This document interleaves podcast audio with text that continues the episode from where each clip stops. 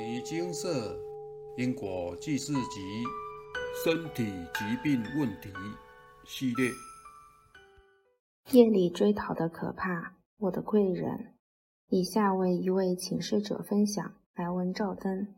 我母亲原有红斑狼疮及帕金森氏症，因发烧不退及腹腔积水，一零三年四月底入住台中荣总，一直查不出原因。约一周后周五。发现肺部 X 光异常，医生该晚即开出大剂量抗生素，含口服及针剂，便休假去。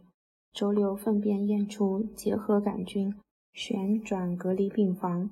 原医生很固执，一定要痰验出菌才给药，但家母始终咳不出痰。经两天抗生素后，不但无效，且造成严重腹泻虚脱。代理医生亦不敢做出明快处置。只要求家属签同意书，要做侵入性检查，而结果也要一周后才知。周一医生休假回，肺部 X 光检验后发现更加严重，预言可能要插管，还是不给药。经家属强烈抗议要求，才在下午开出结核药来，但为时晚矣。当护士指示先服红斑狼疮及帕金森氏症药后。最后要服结核药时，就在此时，结核菌整个攻上肺部，已不能呼吸了。医护人员急促的奔跑声撞进了沉寂的隔离病房，医生紧急启动急救插管，并发出病危通知，入住加护病房隔离室。病情变化的太快了，医生警觉性及经验都不够，诚如药师经云。设服御医，授以非药，食不因死，而便恨死。因腹泻，肠胃功能尽失，进食改由鼻胃管，且管插入至肠内，因胃已失功能，点滴灌食，每时八十至一百二十 cc 不等，二十四小时灌食。又因结核杆菌用药不顺，肝胆发炎指数升高，调整某药为二线用药。两周后试拔管失败，第二次拔管成功后转回隔离病房，但噩梦又来了。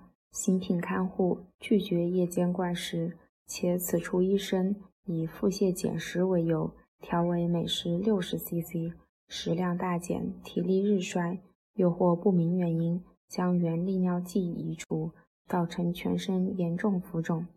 接着开始胡言乱语，此为预病不佳之兆。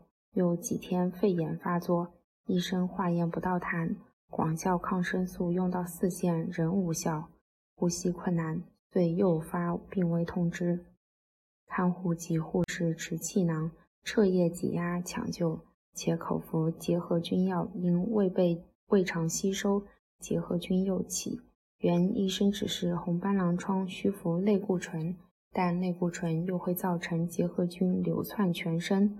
故先压结核菌，再大量用类固醇，但此时结核菌已入骨髓了，最后连看护都受不了了，建议再插管。经母同意后，又再转入加护病房隔离室。几日后，另位医生即建议气切。几经考虑，母无奈同意，一切都来得太突然了，令家属无法招架，只能任由命运的摆布。种种违缘不顺与医疗疏失，再次说明干扰严重，福德不足，没有贵人。几周后腹泻好了，既知是大便不通，腹胀如球，涂精油及加再多的肠胃蠕动剂皆无效。妈妈的苦难一波一波的来，难以遏制。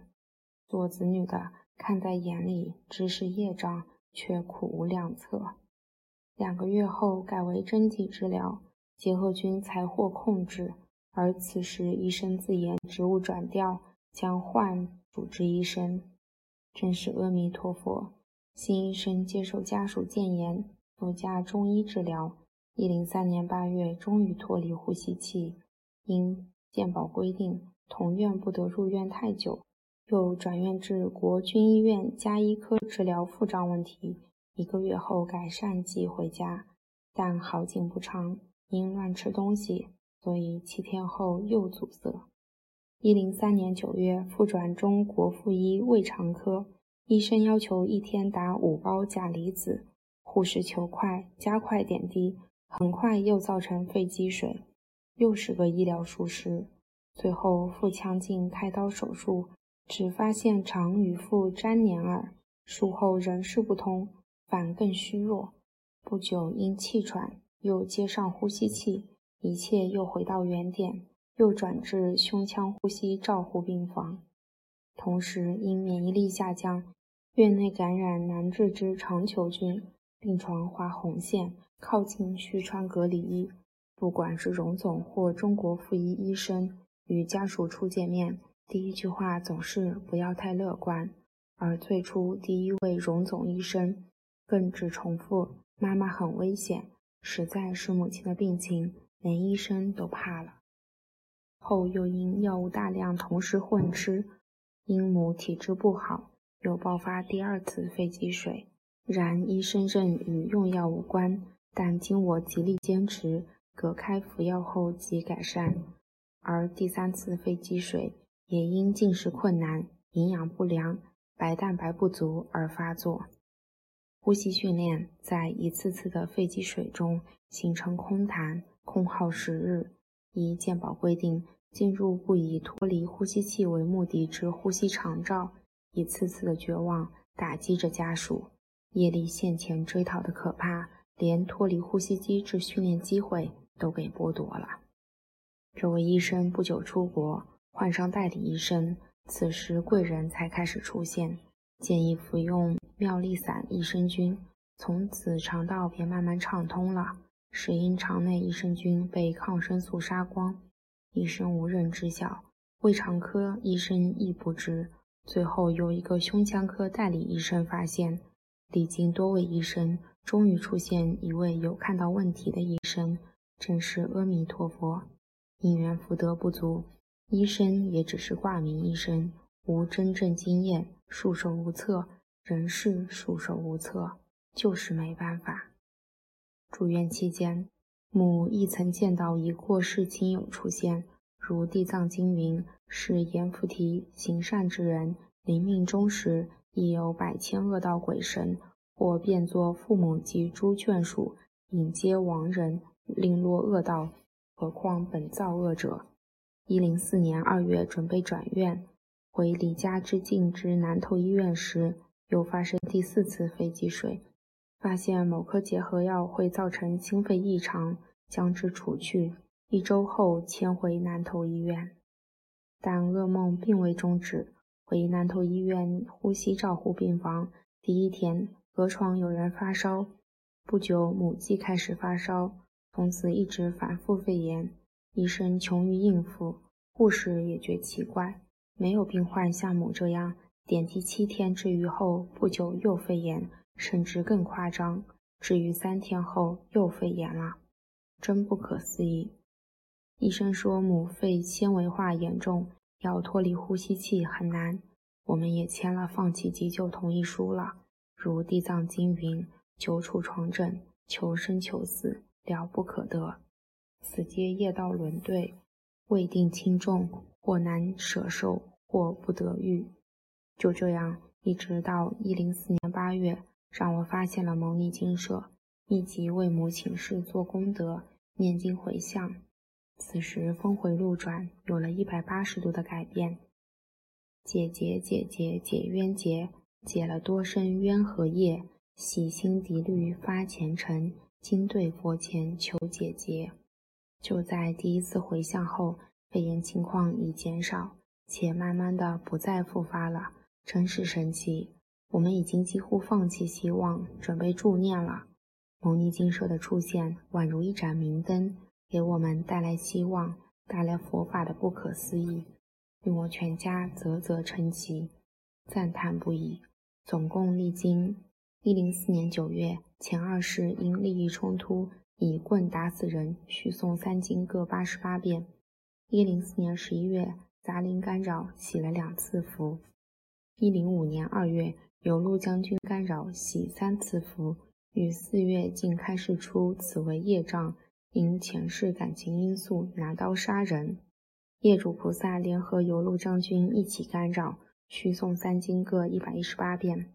一零五年三月，前三世不小心将人打入古井，受重伤，需诵三经各七十二遍。一零五年三月，前世因利益冲突，以棍打死人，去诵三经各一百零八遍。一零六年一月，丧事煞到，喜福一子。一零六年二月六日。以居家照护方式正式出院回家。三月九日，母亲忽然自行脱离呼吸器，且自行步行至客厅父亲身后。父甚惊讶，此从未有之事。三月十六日，告知来访居家照护员，遂安排脱离训练，足足有一点五小时不用呼吸器。石英之前早已请示精舍。不脱离呼吸器，福德自良，需诵三经各一百四十八遍及一百七十八遍。亦只是系肉体因素，要天也要人，自己也需努力，方可达成。此后每日安排步行及脱离时间。又因回家后，常半夜十二点过后都不睡觉，精神特别好，又会胡言乱语，三颗安眠药皆无效。四月九日请示为丧事煞到，需请服八天。四月十二日用服第一天当晚，竟安眠一夜，都无吵人，且未服安眠药。蒙逆精舍救苦救难，师兄师姐功德无量，有不收钱救人济世，当之无愧。弟子学佛多年，磨难当前，学了《了凡四训》，处处为谋布施行善，各道场、各管道、大小法会。所有所知之处，皆遍试过；所念之经，亦甚不少。然吾入经舍，可待请示根结，待回向功德，待确认圆满。吾有一道场能如此完备。有时为人介绍经舍，又讷于口才不佳，人疑不信，深感愧对佛菩萨，故提笔为文，祈愿有缘人普皆受益。如《法华经》药草玉品云。我为如来两足至尊，出于世间，犹如大云，充润一切，枯槁众生，皆令离苦，得安隐乐。母病惊心，业力追讨，苦不堪言。信赖精舍，救母出苦，普愿有情，普皆得救。阿弥陀佛。分享完毕。上面这篇案例真是把请示者母亲所遭遇到的状况描述得相当清楚。这如果发生在您身上，您会如何应对呢？而且根据案例的说明，过程中发生许多无法抗拒的变因，还真是想好好看病都没有办法呀。不过想想会有这些干扰，也只能当做是理所当然，因为上面光是写出的干扰就有七则。而且还包含数次的处理干扰与补功德，一件干扰就可以让人鸡飞狗跳，何况这么多的数量呢？而案例中也有提到，业主菩萨联合游路将军一起干扰，这是常见到的状况。您在人世间有朋友，业主菩萨在灵界也有朋友呀。所谓的游路将军，其实坦言说就是灵界的流氓。这与阳世间的讨债一样，如果您自己讨债不得力，可能也会去找黑道的兄弟来帮忙。所以，许多冲犯案件并不是处理不好，而是背后有业障牵引。但开始通常会先处理掉冲犯的干扰，而后业障的问题才会渐渐浮现出来。有时这也要因缘，因为没到，还真的不会开始。看完案例，你有感受到因果债功德还的美好吗？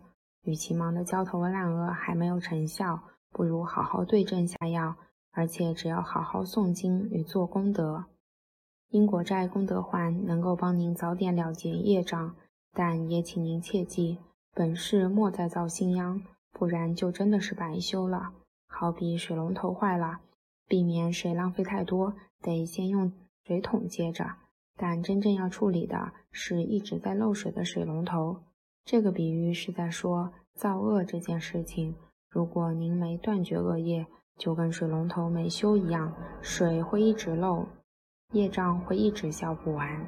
世间的真理就是因果，请务必相信与理解因果，因为结下了因，无论过了多久，只要缘分到了，就会发作。请好好断恶修善，如此才能真正得到清净。节录：因果小故事。有一天，世尊对着所有弟子在讲经说法，忽然他对阿难说：“你拿一个桶子，到前方五里路远的一个小村庄，向一个在井边洗衣服的老妇人要一桶水回来，记得态度要客气和善一点。”阿难点点头，拿着空桶子往世尊指示的方向去要水。他想说：“这么容易的事，我一定轻易就能办妥师尊所交代的任务。”阿难走到了那村庄，真有位白发苍苍的老妇在井边洗衣服。阿难很有礼貌地向这位老妇人恭敬地作揖说：“老人家啊，老人家，可以跟您要一桶水吗？”那老妇一抬起头望向这年轻人，不由怒从心生，很生气地说：“不行，这口井只能给这村子里的人使用，任何外人是不被允许的。”接着就把阿难给赶走了。任由阿难苦苦哀求，也不为所动。阿难无奈，只有带着空桶回去。他将所遭遇的种种情景，娓娓地向世尊和在场的弟子道来。世尊点点头，示意阿难坐下，接着叫舍利佛去。舍利佛一样走到了那村庄，一样见到那个白发苍苍的老妇还在井边洗衣服。舍利佛一样很有礼貌地向这位老妇人说。老人家啊，老人家，可以跟您要一桶水吗？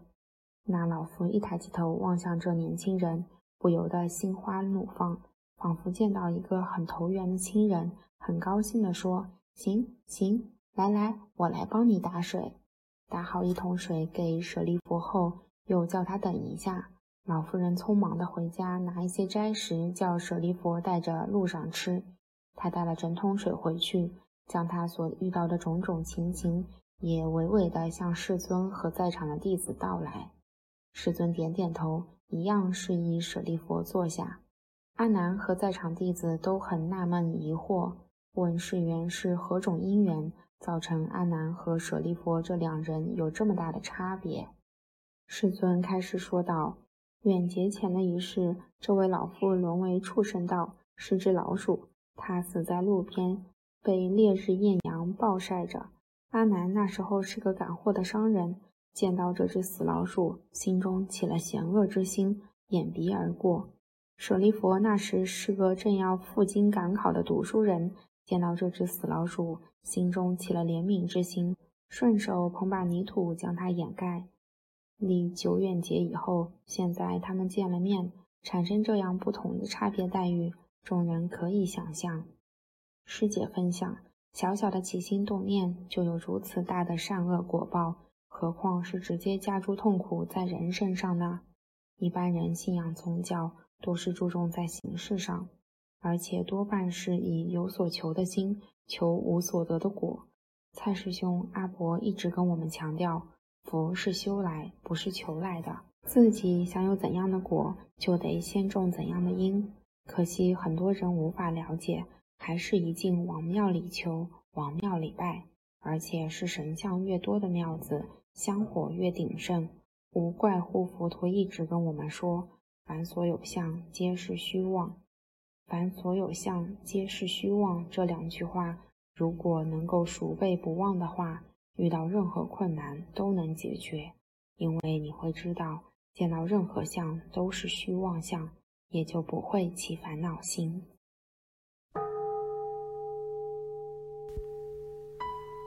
摩尼经释，经由南海普陀山观世音菩萨大士亲自指点，是一门实际的修行法门，借由实际解决众生累劫累世因果业障问题，治因果病，而将佛法落实到家庭生活中，普度慈航。